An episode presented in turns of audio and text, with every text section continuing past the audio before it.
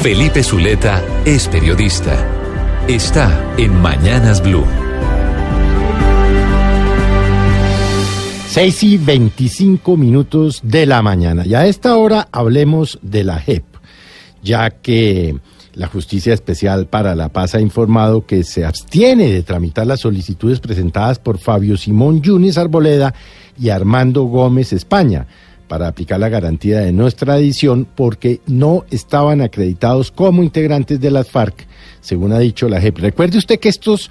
dos eh, empresarios, Gómez y Yunes, están involucrados en el supuesto envío de 10 toneladas de cocaína a Estados Unidos, caso en el que también está involucrado Jesús Santrich, hoy detenido y solicitado en extradición por los Estados Unidos precisamente por este caso.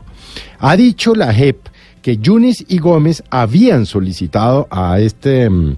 a, este tribunal conocer sus casos, ya que alegaban ser parte de la FARC y citaron la acusación de Estados Unidos que así lo indicaba. Pero verificadas las listas por la JEP han encontrado que nunca hicieron parte de las FARC, por lo que por supuesto no pueden pronunciarse sobre la solicitud de extradición vigente por parte de los Estados Unidos. Y hablando precisamente de las FARC, en las últimas horas eh, Timochenko, Ricardo Londoño, le envió una carta al Paisa en la que le dice que mm, se una, que vuelva, porque va a haber unas reuniones de trabajo y obviamente le dice,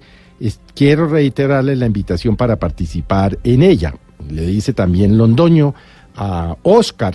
como se llama, alias el Paisa, soy consciente de las dificultades y temores que originaron en usted las prevenciones para participar en los eventos partidarios nacionales. Las cosas realmente no se presentan del modo como lo habíamos pensado durante los diálogos de La Habana y mucho menos del modo como quedaron consignadas en el acuerdo final. Pero, dice Timochenko, vuelvo y pienso en nuestra vida guerrillera de tantos años y no puedo menos que reconocer que esta situación caracterizó constantemente nuestro trasegar en la guerra. Así pues, inclusive le dice, dígame dónde está, yo voy por usted, yo lo traigo a Bogotá. Pero le pide, y yo diría que es eh, la última solicitud que le harán a alias el Paisa, que vuelva, que se someta a la JEP y que continúe honrando los acuerdos de paz, toda vez que el Paisa, pues recuerde usted, fue uno de los negociadores. Así pues, que en lo que tiene que ver con Santrich, con su extradición, con la extradición de quienes fueron capturados